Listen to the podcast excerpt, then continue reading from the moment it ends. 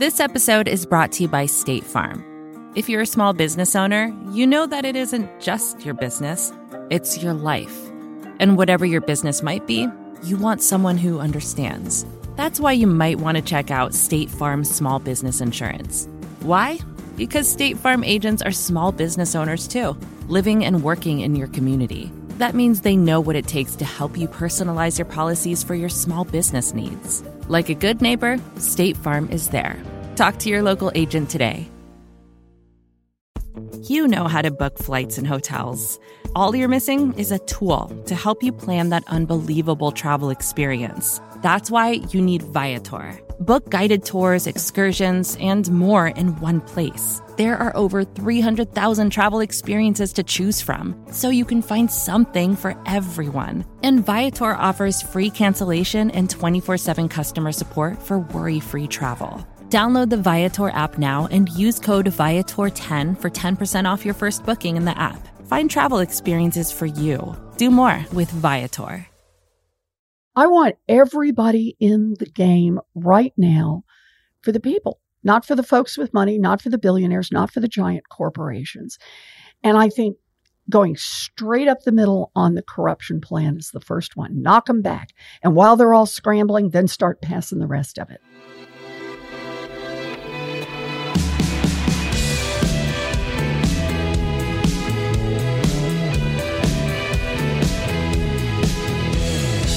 Hello, welcome to the Klein Show on the Vox Media Podcast Network. My guest today is Elizabeth Warren, who some of you may know from such elections as the 2020 election.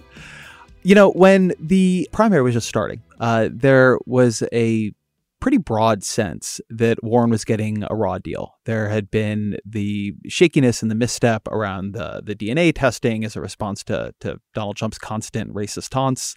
And then there was this feeling that Warren, who's clearly brilliant and knew more about policy than anybody in the field and probably most of the field combined, and was releasing all these thoughtful and comprehensive plans, was being left behind for sort of flavors of the moment. And so she was in fourth or fifth or sixth, and and, and there was Pete Buttigieg, and there was uh, you know Kamala Harris, or more more to the point, Joe Biden and, and Bernie Sanders up there in one and two. And now Warren, I think, is being much more appreciated. She's moved into a pretty consistent third place in the polls. Uh, when you talk to people in Iowa or New Hampshire, or she was just out here in California for the California Democratic Convention, she is getting a lot of the best crowd response. People are the most impressed by her. Um, there was a poll the other day showing her actually winning head to head matchups with Joe Biden and Bernie Sanders, which surprised me. You know, something that has happened with Warren is, I think, a, a, flaw of the electability conversation, where electability isn't actually about electability, but it is about people's perceptions of other people's perceptions of candidates, right? Not what you think of someone, but what you think other people might think of someone. And the thing that seems to me to be happening with Warren is that actually it's just more and more people think what they think of her. It's coming clear how talented of a candidate she is. You know, something that that was afflicting her candidacy early on, I heard this all the time, was uh, uh, the aftertaste of Hillary Clinton, right? A fear that Elizabeth Warren would would be Clintoned. And you know, one can't say that that won't happen, but but there's in particular this feeling that you know, well, Hillary Clinton had plans too. Hillary Clinton had all these policies too, and see where it got her. Um, now, one thing to say is, of course, that Hillary Clinton, I think, probably would have won that election if you ran it nine out of 10 times and obviously did win the popular vote. But but putting that aside um, and putting the sort of weird circumstances of James Comey and, and all the rest of it aside, something that Warren is quite masterful at is how she presents policy, and, it's something that, that it's worth paying attention to in this in this conversation. My old editor Mark Schmitt used to say, "It's not what you say about policy; it's what your policy says about you." And what Warren is able to do, which Clinton often wasn't, and which a lot of politicians aren't, is she releases plans to say something about herself her plans are, are a messaging document for Warrenism. They're they're about her, right? That she has a plan for everything. She's very uh, thoughtful and sharp about leaning into that, right? She's a person with plans. She is prepared. But also, every one of her plans is about an idea of how society should be ordered and what she thinks about it. Warren unlike Clinton, who struggled with this, Warren is really painting herself as the change agent, the candidate who cares about restructuring, in particular, how economic power is distributed in society. And every one of these plans is saying that thing again and again and again, whether it is the wealth tax or the or the pre-K plan or the effort to um, do co-determination and put workers on corporate boards, whatever, or the corruption plans. Like these are all again and again points Warren is making about how she views power. But what I wanted to talk with her about was how do you actually get any of them passed? You can talk plans all you want, and we can discuss the differences between Warren's plans and Sanders' plans and Buttigieg and Biden and Harris and Booker. But they're all going to be facing the U.S. political system. They may be facing Mitch McConnell, Senate Majority Leader, um, but they're definitely not going to be enjoying 75 Democratic votes in the Senate. So, how do they pass anything? What is the plan behind the plan? Um, and so that is what Warren and I spoke about here. Uh, she came in. Um, full, Warren is a really, really energetic presence. Uh, there, there are a lot of politicians who come in and they kind of sit down and they seem a little sleepy. She doesn't, and so this just jumps right in. She she came in and and, and she was going on, I think, some pretty interesting insights about campaigning itself right from the beginning. So we're going to start right there. Um, as always, you can email me at EzraKleinShow at Vox.com. Again, EzraKleinShow at Vox.com. But here is Senator Elizabeth Warren. How are you? I'm doing just great. How How's about the trail? You? you know, I love it. It's it's fun because you get to get out and do two things. One is you get to tell people about ideas Uh huh. that matter to them, and you watch people's eyes as they try it on or, Mhm. or work through it. And the other is you get feedback. And and sometimes it comes in the most intimate ways, but it's a piece of saying, yeah, I get how this. So I'll give you an example of that. I was at a town hall on Sunday, and lots of people are coming through the line afterwards. We're doing a big selfie line, huge selfie line. A big, vigorous town hall. And I talked about mental health in the town hall.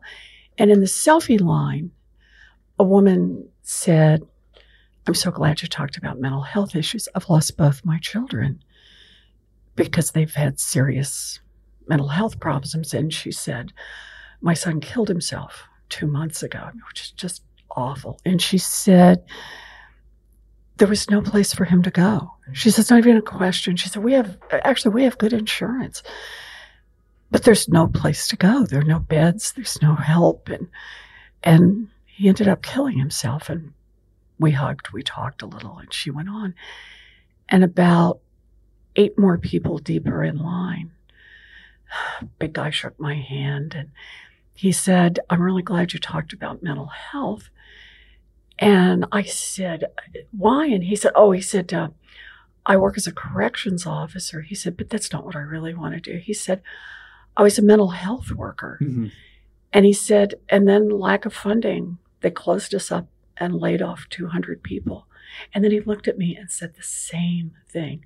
He said, And now there's no place for people with problems to go. And you just watch those pieces come together in close and intimate ways. We talk about funding in Washington, you know, the numbers are in the billions, the tens of billions of dollars. But behind every one of those is a mother who lost a son, a guy who lost a job, Mm-hmm. And a good person who's now gone. You know, something um, that has always struck me about politicians I've covered is that there is a huge difference between the ones who see campaigning as a one way project and those who see it as a two way project. Oh, There's a real big difference between campaigning just to broadcast and then using campaigns as a way of getting information and getting a sense of what do people need you to do. And it's not something I think we cover well in terms of candidates. Like are they actually hearing anything? But it does seem it does seem important to me. you know, there's a funny part in that, and that is for me why it's important that the rooms be lit. Huh. So I don't, it, there's a big difference. Sometimes events are set up in theater spaces, whether they have chairs or not, but you know what I mean, a stage and then a big audience. And the question is whether the audience is in the dark, as it would be if you were Mhm. watching a performance, or do you keep the house lights up? And I insist every time keep the house lights up. I need to see faces because that's another part of the interaction. It's it's more than just words. It's everybody who gives in the middle of when you're talking about something about the dress or minimum wage or mental health issues. The small nods that say, "Yeah, I'm I'm with you on that," and that I learn as I give a talk how it it migrates over time to where where the people are. And if I'm not getting a response, I know I'm not explaining it well, or mm-hmm. it's not a point that resonates with people. So it's a there's a lot of it's a it's actually a very uh, close and intimate interaction, even with a thousand people at a time or a couple of thousand. It's the eye to eye, face to face. It's the nod. I know the story. It's the confirmation. Yeah, I I get this, and yeah, I'm ready to get in this fight. So I'm going to jump us past the sure. campaign. It is day one of the Elizabeth Warren administration. Mm-hmm. You've got a lot of plans. Mm-hmm. What comes first? so I've already promised I'll do the things that I can do as president on my own. So day one, I will sign a moratorium.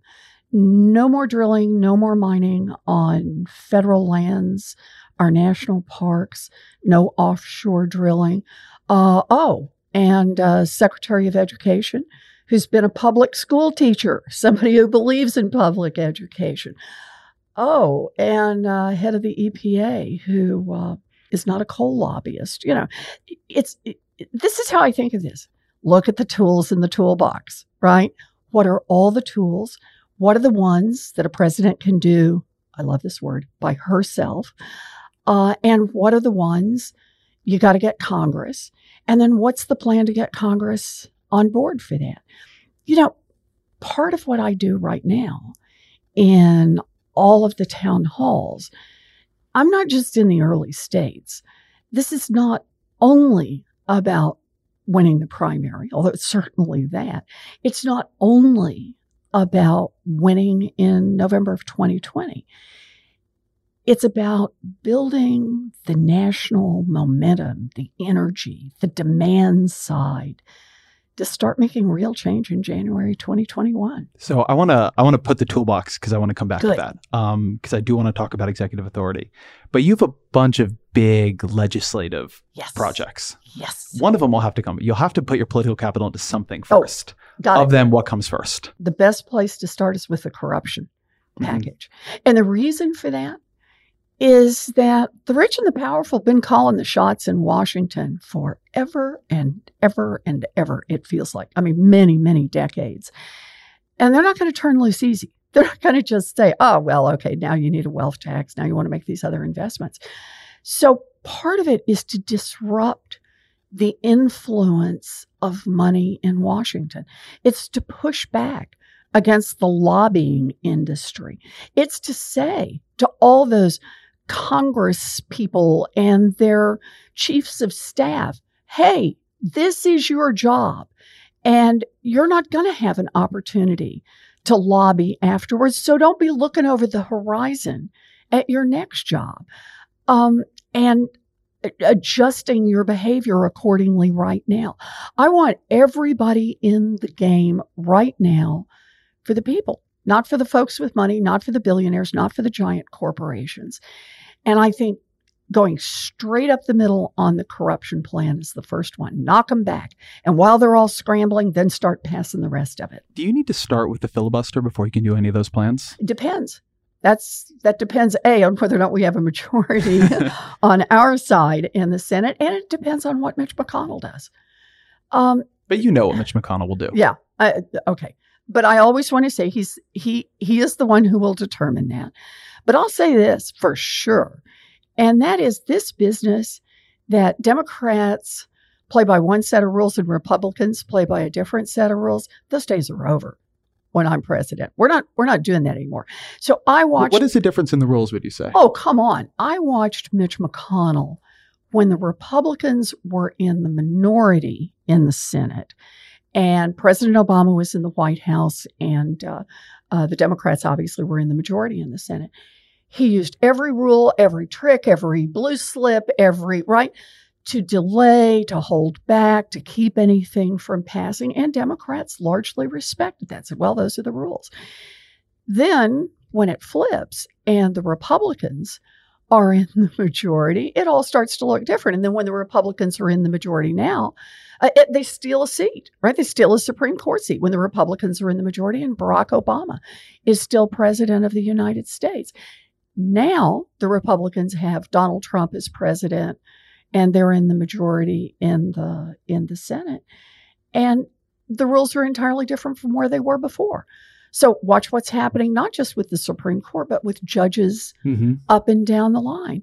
So uh, Mitch McConnell has made clear that there is no point of principle. For him, it is all about power.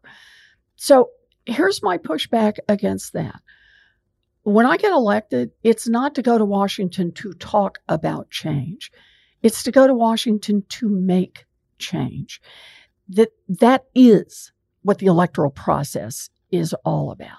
And I think that's going to be the demand side, what millions of people across this country are going to say, okay, now let's get this done. So I think the role of the president in that case is going to be for me to say, here's our agenda, here's what we go after. We start with the corruption.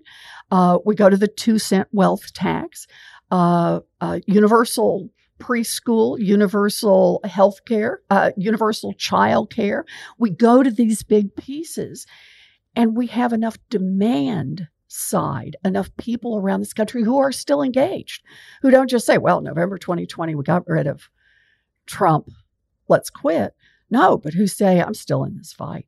So if you are lucky enough to have a majority, mm-hmm. it'll be 51, 52, mm-hmm. I mean, outside 53 in the Senate. Sure. So then you get into the filibuster. You were the first senator yeah. to uh, call for its abolition this mm-hmm. time. Your colleagues are not there. What, what argument would you make to them to say, get rid of it? Because um, you're not going to get that corruption package passed with a filibuster in place. Look, I think this is one of the reasons to run on plans because if you get elected, on those plans.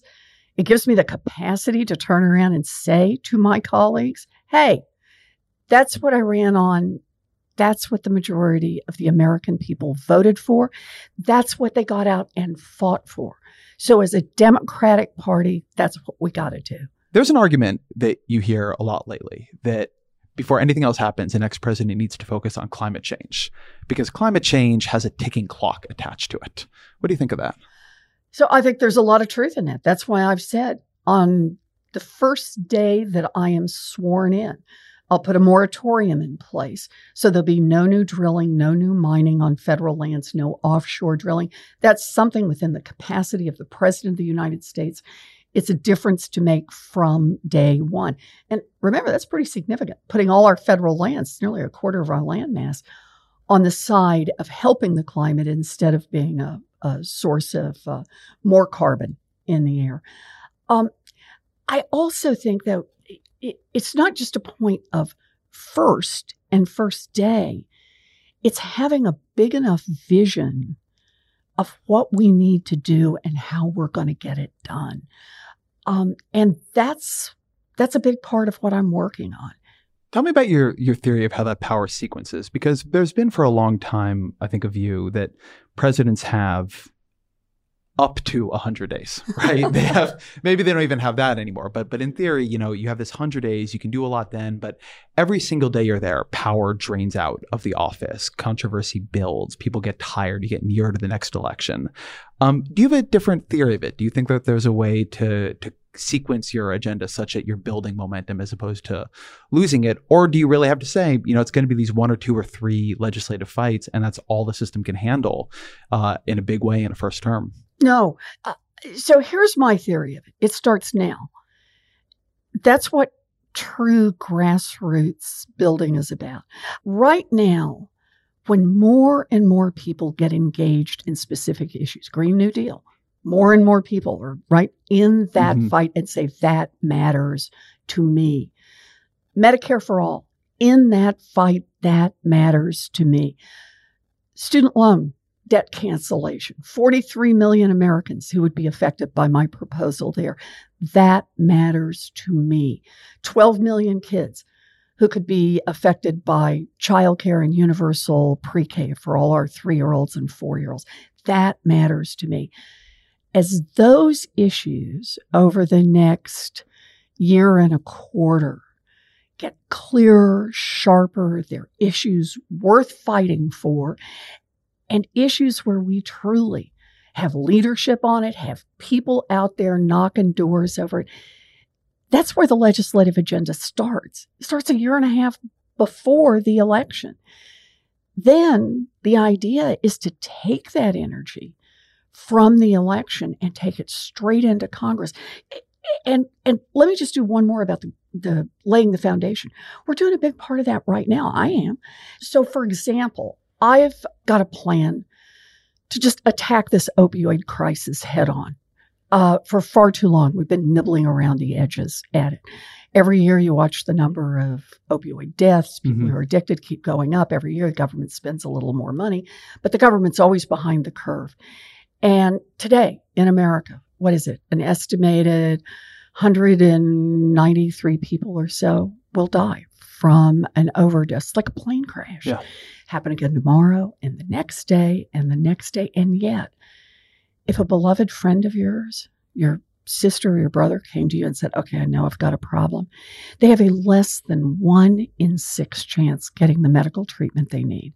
Not because we don't know what to do, but because right now it's just not there. The facilities aren't there, the help is not there. We haven't built the help that people need so that we can break the back of this crisis and deal with it in a truly effective manner.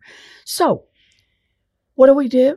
Uh, Elijah Cummings and I last year, we talked with the doctors, we'd talked with the healthcare professionals, the people who are um, uh, patients and patient advocacy groups, lots of different groups, and gotten the outlines of a bill together.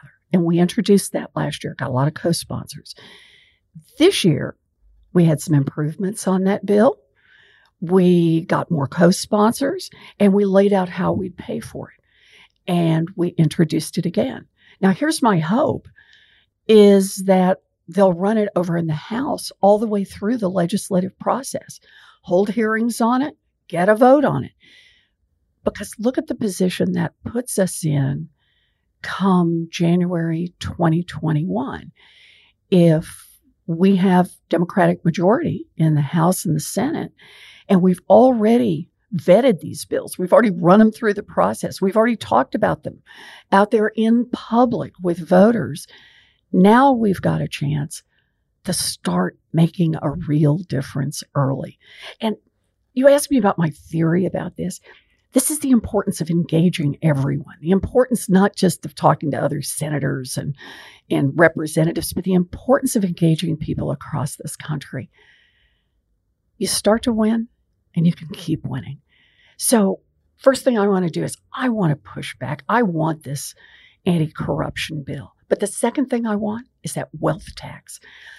Two cents on the one tenth of 1% the greatest fortunes in this country, $50 million and above. And for two cents, we can provide universal childcare, universal pre K, uh, raise the wages of all of our childcare workers and pre K workers, universal technical school, two year college, four year college, and cancel student loan debt for 95% of the people who've got it. We cancel student loan debt for 43 million Americans across this country the vision of what government can do and whose side government is on changes just like that. So now I want to then go back to the president's toolbox. Mm-hmm. Something that is different about you than a lot of candidates is you've actually set up an executive branch agency. Yeah. And then as a senator, you've been a lot more focused on the regulatory process than yeah. others have. What powers does the president have that people don't realize the president oh, can use? So First, just start with those agencies because you got me started there. You know, most of those agencies were built at a time when we believed in government and we believed that by having these specialized agencies, that would help make us safer and wealthier and help promote the common good. And that was true whether you were talking about the Food and Drug Administration, right, or the Department of Commerce or the Environmental Protection Agency.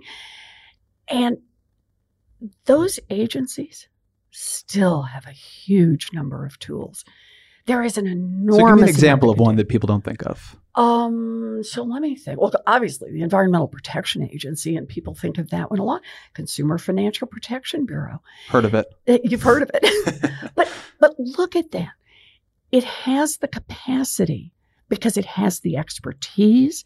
It has the the long term. People are there longer than the term of a president, right? They develop expertise in an area, and so long as they stay focused on mission and have a courageous director, there's an enormous amount that these agencies can do. So, first job of a president, you want to understand tools in the toolbox, is you think about the head of every one of those agencies and you look for someone who's got the vision, who understands the job of the Food and Drug Administration is to be on the side of people who are trying to get a prescription filled, right? And to make that work better, it's to get that generic drug market that's 90% of all the drugs in America, or at least could be, to get that market up and working. And if it's not, to start finding alternatives. What tools have you got in the FDA's toolbox to make this happen? So, someone who's aggressive, somebody who's ready to get in the fight, you get the right people at the tops of those agencies Personnel is policy here. The tools are already embedded in the agencies. It's just going to take somebody to pick them up and use them. So you're a capitalist at a time when democratic socialists have become popular. What is the difference between you and the democratic socialists? Where do you disagree? So all I can do is tell you what I believe in. I because I can't I can't tell you about anybody. Do you think you don't disagree? I don't know. Uh, but let me tell you what I believe in because this is the part I believe in markets. I believe in the benefits that come from markets, that two people coming together, or two companies, or a company and a person coming together to exchange goods and services, yay! That's how we build a lot of wealth in this country and a lot of innovation and create a lot of opportunity. But markets without rules are theft. And so it's absolutely crucial that if we're going to have a market economy that works, that you got to have a set of rules around it. You know, look, look back to the lead up to the crash in 2008. You and I talked about this in the past, mm-hmm. right? The big banks that looked around and said, whoa, we can make a lot of money uh, cheating people, right? Tricking them on mortgages that nobody ever would understand. That first big round of subprime mortgages that went out, it didn't go out to people trying to buy a home. That the first years of those mortgages went to refinance people, particularly African Americans and Latinos, who had already bought homes.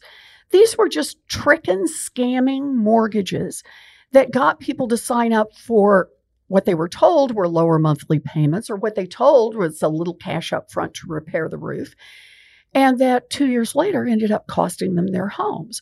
And that industry, those bankers, once they had perfected their techniques on black and brown communities, they then went all over the nation and not only nearly brought our economy to its knees, but nearly crashed the worldwide economy. Now, that's a market that isn't working. That's a market where you need regulation and you need regulators who enforce those regulations. So, so let me say what I think is the um, what I understand to be the difference people have here, which is there is a view that the market has taken over too many spheres of particularly American life. That there are things in the market, ranging from increasing education to private health insurance, that markets just should not be part of. And then the other side of the debate is people say, no, having competition and those, if you structured it correctly, would be good. So, particularly in those two areas, like healthcare and education, should there be markets? Oh, I, I think that markets mostly don't work in those areas. Mm-hmm. It's not to say there aren't pieces that you could make work, but no, um, healthcare is something that is a basic human right. And we fight for basic human rights. Public education is public education because it's not market driven. Markets don't work well here. Um, there are whole areas where we can't and shouldn't try to use markets. But for buying and selling goods, yeah, uh, I think markets work if you have the right kinds of regulations in place, I think they, they give an opportunity for a lot of creativity and uh, the creation of of widespread wealth. And when I say that, I don't just mean for billionaires to become double, triple billionaires.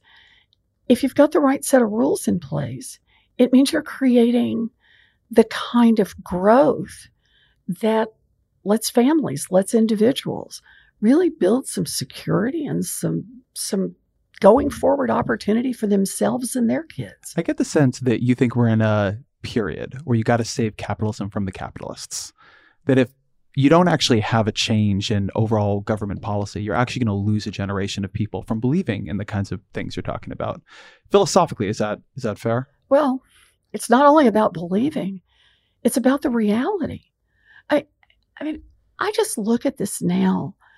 What we've got in this country is not sustainable.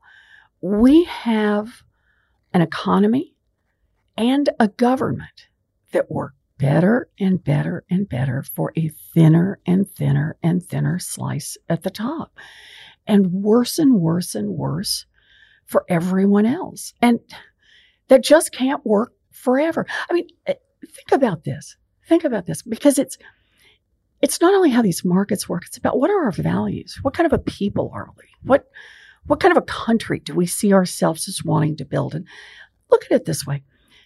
I was talking a minute ago about the two cent wealth tax. So my proposal is a tax on the 75,000 biggest fortunes in this country. If you've got more than $50 million, the 50 millionth and first dollar gets taxed at two cents. Yeah, but then why would you ever work? Hold on. oh, yeah. And then two cents on every dollar after that, right? Okay, two cents. And what could we do with two cents? Look at the opportunity it builds in childcare and early childhood education and technical school and college and and freeing up people from from huge debt burdens. Think about this in terms of it's a values question there. Is it more important that the think of it this way. The bottom 99% last year paid all in on their taxes 7.2% of their total wealth. Top 1% they paid 3.2% of their total wealth the big fortunes, and here I'm just doing the top one tenth mm-hmm. of 1%, are so big now and they are growing on their own. This is Piketty and Saez and others. They are growing on their own. The, the, they are now capital. You don't have to work mm-hmm. if you've mm-hmm. got one of those big fortunes. Those things are managed by professional managers. They keep growing on their own. They keep accumulating more wealth so that just two cents would give us enough to reinvest and help to level that playing field. So again. let me try to take what I think ends up being the other side of the argument. Okay. Um, in terms of values, I'm with you. Mm-hmm. But what seems to happen is twofold. You begin talking about that, and it's not mm-hmm. that people wouldn't like to see those fortunes taxed. Mm-hmm. It's that you get caught up in two things. One is, well, the government is going to waste that money. We're here in California. High speed rail, not going to happen. um, there are, you know, people remember healthcare.gov there is, on the one hand, a weaponized effort to make government seem bad at doing things, but also there are times when government is bad at doing things. But then the other, more poisonous one is people come up like Donald Trump and they say, you know, it's fine when the government does things, but the problem is it's going to take that money and do it not for you. It's going to do it for people who don't look like you, or it's all getting eaten up by immigrants. And so you end up, it seems to me, with two blockages to that kind of work. One is people's mistrust of the government, some of it fair, some of it um, not as fair. But the other is a fight over who should benefit. Um, and a feeling that they're not going to be the people who do benefit, whoever they might be. Um, so, how do you talk to those folks? So, I got a plan for that. do mean, you? I do. So, listen to what I was just talking about. It's that I pair these things together. It's the two cent wealth tax and student loan debt cancellation for 43 million Americans. So, but when you were saying this earlier, you said you would go to the wealth tax next. You're saying here that what you want to do is actually do sort of dedicated taxes. You want to say, okay, this bill has the wealth tax and the student loan and this is how you pay for bill. it. Yeah. Yeah. And this is mm-hmm. how you pay for it. You've got all your pay fors together. Uh, but notice, notice how much you get from the wealth tax.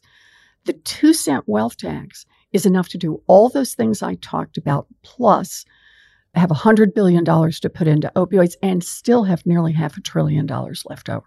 I mean, it's It's a staggering amount of money that it produces because there is such extraordinary concentrated wealth in this country.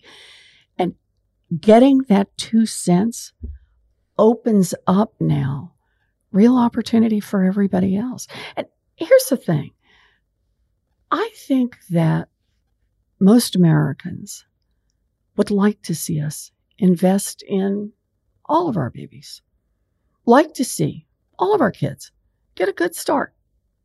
Threes and four year olds. Mm-hmm. You know, not everybody wants to reach in their pocket and pay for it right now, but if you said two cent wealth tax, it's all of our kids who are going to be able to participate in this. I think that matters. All of our kids who've gotten hit with this student loan debt, who don't yet have giant incomes, they're going to get some of that student loan debt forgiven. I think that's something that a lot of people say, you know, that's a good, that's because the values are right. I think they're then with us on making this kind of change. And then here, this is why I said I think this becomes transformative. It becomes the tangible example of government on your side. Mm-hmm.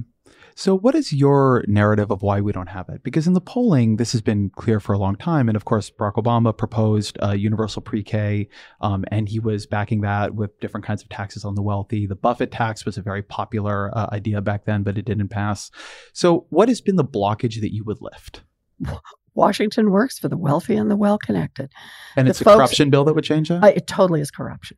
So the corruption bill starts to knock it mm-hmm. back, but it also is going to take you got to get out there and beat this drum mm-hmm. every day. It's going to take a lot of popular support and a lot of demand.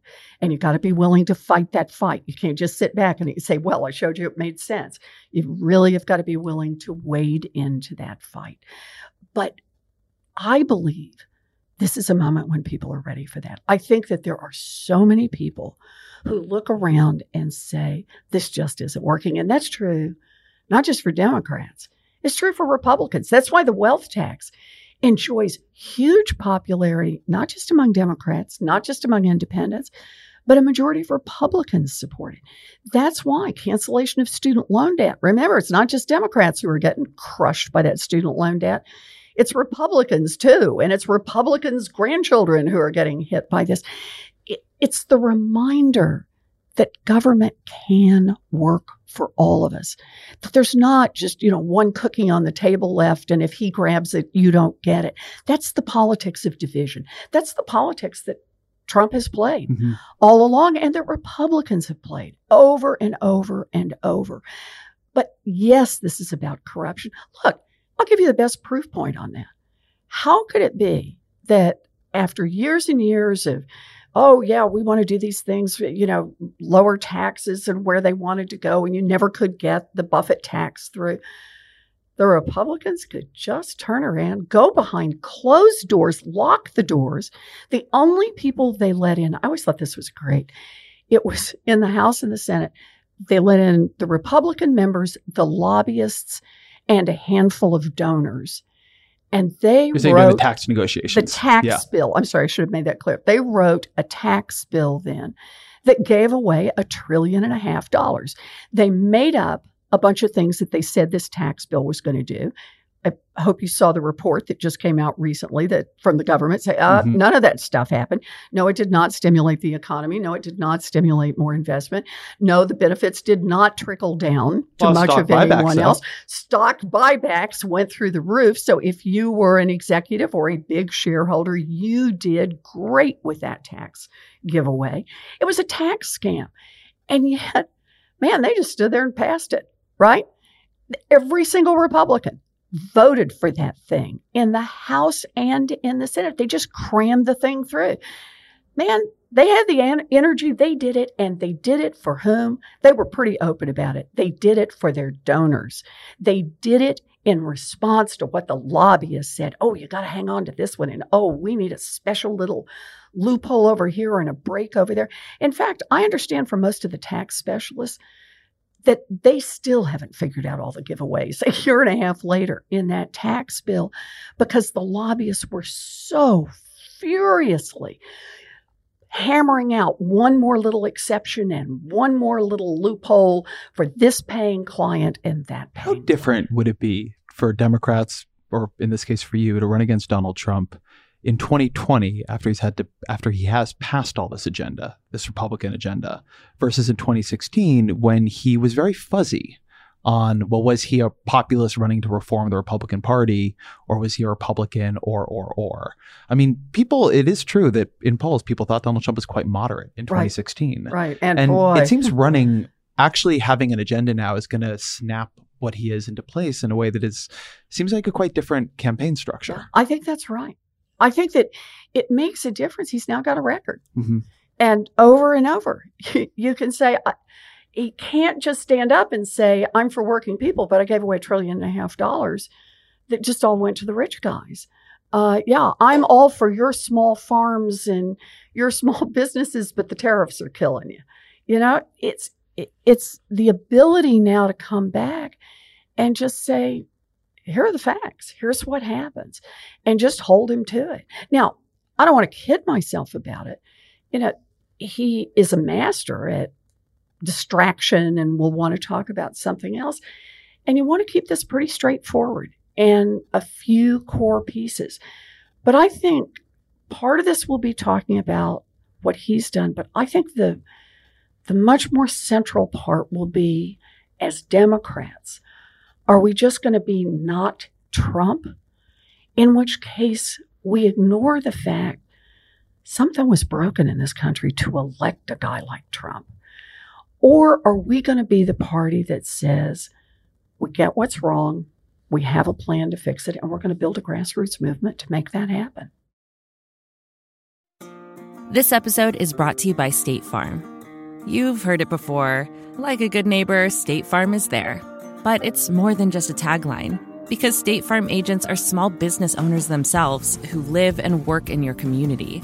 And if you're in the market for small business insurance, who better to work with than an agent who understands what it takes? State Farm agents can help you create a personalized insurance plan that fits your small business needs and budget.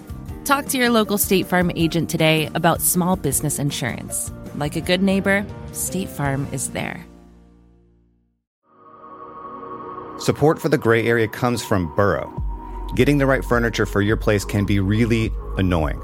At this point in my life, I've probably gone through maybe three sets of outdoor deck furniture, and it's a pain in the ass for a different reason every single time. It doesn't look like it did in the pictures, the assembly isn't what they said it was, or it's just not as advertised for whatever reason. Thankfully, Burrow is the furniture company that wants to make it all a little easier. Last year, Burrow introduced their outdoor line, and this spring they're adding to it with their Dunes line, offering new seating, dining, and lounger options designed for luxury, comfort, and durability. Burrow furniture is easy to put together and take apart, so you can move or store it as needed. And it ships straight to your door for free. Gray Area listeners can get 15% off their first order at burrow.com slash Vox. That's Burrow, B-U-R-R-O-W dot com slash Vox for 15% off. burrow.com slash Vox.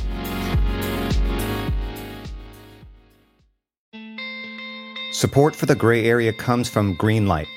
If you're a parent of teenagers, you might be starting conversations about money management and financial literacy. So often, the best way to learn is to do. But when it comes to money, there can be real consequences to learning the hard way. That's where Greenlight comes in. Greenlight is a debit card and money app made for families. Parents can send money to their kids and keep an eye on their spending and saving. And kids and teens can build money confidence and lifelong financial skills. My kid is way too young to talk money with, thank God, but I have a colleague here at Vox that uses Greenlight with his boys, and he loves it. If you want to help your kids learn about money, consider Greenlight. It's a convenient way for parents to raise financially smart kids and for families to navigate this stuff together. Sign up for Greenlight today and get your first month free at greenlight.com slash gray area. That's greenlight.com slash gray area to try Greenlight for free. Greenlight.com slash gray area.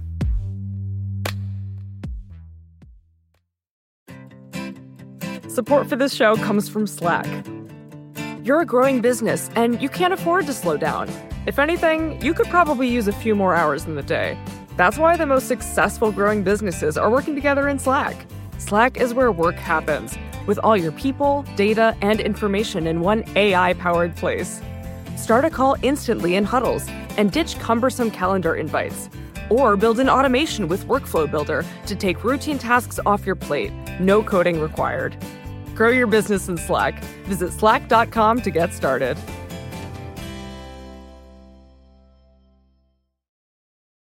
So we've only got so much time left, so I want to do a bit of a policy lightning round here. Sure. So um, quick policy questions, quick, quick Okay. policy answers. You have a pretty uh, interesting housing plan, and you Mhm. say that uh, in order to come in for the the grants in that plan, Uh-huh. states and localities will have to change their land use laws. What were you? What kind of changes are you imagining? What should be different? So I think this is one of those where it's it's time to start looking at best practices and to put some incentive on the table. Regional planning is way, way, way overdue. Uh, you know, every little town has to consider its budget right up to its border. But when you think about housing, housing now has much more in the way of regional effects. So one of the features in the plan is to say that the federal government can be a good partner. We can't come in and tell you how it should be done, and there's good reason for that because it shouldn't be done the same way in Ames, Iowa, that it should be in Manhattan. You know, San Mhm. Francisco does not look like uh, Jacksonville, right? That these places are different from each other. Small towns are different from big cities. But come up with a plan, and here's here's the way to measure the plan. Does it help reduce the cost of housing going forward? so that the calculation for private investment or private Mhm. investment with a small supplement from the government is likely to produce more housing in this region. Ranked choice voting. You know, this is one of those things I had thought, nah, I don't think so. I don't think I understand this well enough. And yet, I've started reading more of the data, working through more of the examples, and there's a lot to be said for it. Um, engaging more people and saying, okay, talk about your first choice and your second choice, and that that might help us as a country get more people both running for office and engaged in those political campaigns. I, I just want to say a little piece off to the side on this. I think democracy is at risk in this country. And I think it's Well, we're been not much of a attack. democracy. Well, it's been under attack though for decades now that that voting has been under attack. We now have a major political party in the United States, the Republicans, whose plan to stay in power is keep a whole bunch of American citizens from voting. I mean, think about that. That's what voter suppression is about. That's what the gerrymandering is about. We now have the attacks on democracy on an independent judiciary, the attacks on a free press. But the part that gives me so much hope is how much democracy itself is reinventing. You know, people now hook up by email, they hook up by text, they come together, people who hadn't known each other before. And ranked choice voting is kind of one of those things that's that's come out of the grassroots. And so I'm I'm much more interested. Mm, we to me to me this is a bigger deal than people make it out to be. So right now the White House is controlled by somebody who lost the popular vote. Democrats have won more votes in the Senate over the past three Senate cycles, and Republicans they're in the minority. Um, Democrats have the House, but because of the Senate and the White House, they have a big deficit in the Supreme Court. The Supreme Court keeps making decisions that make it easier for Republicans to win more elections. We're pretty far from a democracy. Yeah. I mean that that I feel like that is a thing that people do not want to admit about America, Yeah. but we're not democratic republic. We're just not a democracy. We're just something else. And it's the reminder it's all still sliding the wrong direction. Mhm. The voter suppression laws keep accelerating, right? The efforts to gerrymander with precision uh, keep moving stronger. The overtaking the Supreme Court and Mitch McConnell announcing that having stolen a Supreme Court seat from a Democratic president, he certainly wouldn't apply that same rule now that he's got a Republican president. So that's why I think of what I'm doing in this election is very much about spending time at the grassroots. I don't spend time off with billionaires and heads of corporations. Universal basic income. I think there's so much more that we should do before we get there. There's Mhm. there's so much more we should do. Start with the wealth tax. Come on. Start with universal child care and education and investment in education from zero on through college. And let's see what that starts to do. Do the student loan debt forgiveness, and that'll start to close the black white wealth gap. Use my housing plan and attack redlining straight on. Um, help close the differences um, between the poorest in this country and the middle class. Give people more opportunities. Let's get everybody on board and try that. All right, and I know you got to leave, but the last question we always ask is what are three books that have influenced you, that have changed the way you think that you would recommend to the audience? Oh, wow. Um, God, right now it feels like the little engine that could. As a new father, not a bad recommendation. That's right. I thought, I actually thought Piketty's book on capitalism. Um, Capital in the 21st yeah, century. Capital in the 21st century was some light bedtime reading. A well, a terrific book in making you think about the difference between income and wealth mm-hmm. and how high income is one thing, but building these citadels of wealth, that's that's something else. And that's deeply disturbing. Matthew Desmond's Evicted and um, $2 a day, reading those books, both about housing and the importance of housing to economic stability in America, but also what it means to live out at the fringe economically, what what that struggle looks like, and to think about in those circumstances what does equality of opportunity mean. Um, they're powerful books. Senator Elizabeth Warren, thank you very much. Good to see you. So, unfortunately, that was all the time I had with Warren. Uh, presidential candidates, it turns out, are busy, but I felt like I had another 35 or 45 questions. So, hopefully, we'll get to do it again. But I, I do want to say, because I think it's worth offering up some of these impressions. Uh, you know, I have the position where I end up talking to a lot of politicians. And so you can see what sets them apart from each other. And, and something that's just true about Warren, uh, and I think it comes through in this conversation, is her fluency on a vast range of issues. It's unusual. It, it isn't how most of them are. And, and her ability to connect those issues back, like back down to the narrative level, to, to, to, to the individual people who are living out those stories, and then up to a social critique of power and structure it's pretty unusual. I, I, think that you know I'm not here to predict primaries, and I'm not, and I'm certainly not here to make endorsements. But I think that there is a reason Warren is surging, and I think that it is the gulf between her and some of the other candidates on these qualities is only going to become more apparent. This is something I think people don't pay enough attention to, but the work she is doing to create these plans, it isn't just that she's putting up a plan on medium.com every couple of days. It's that she's actually spending that time with her policy teams, working through the options, working through the questions, working through the briefing documents. And so when those debates start, and I think this is something that I'm pretty confident predicting, you're really going to see that preparation difference between her and the others. You're really going to see, as you see already in interviews, her fluency across these issues compared to the folks who are spending more time in fundraisers or compared to the folks who just aren't doing that preparatory work um, itself.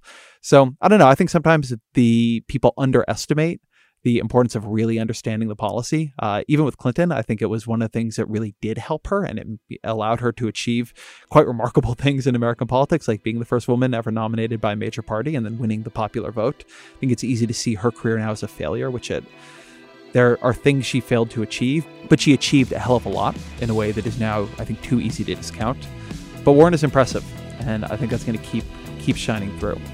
Uh, thank you to her, of course, for being here, to all of you, to my producer, Jeff Geld. The Ezra Klein Show is a Vox Media podcast production.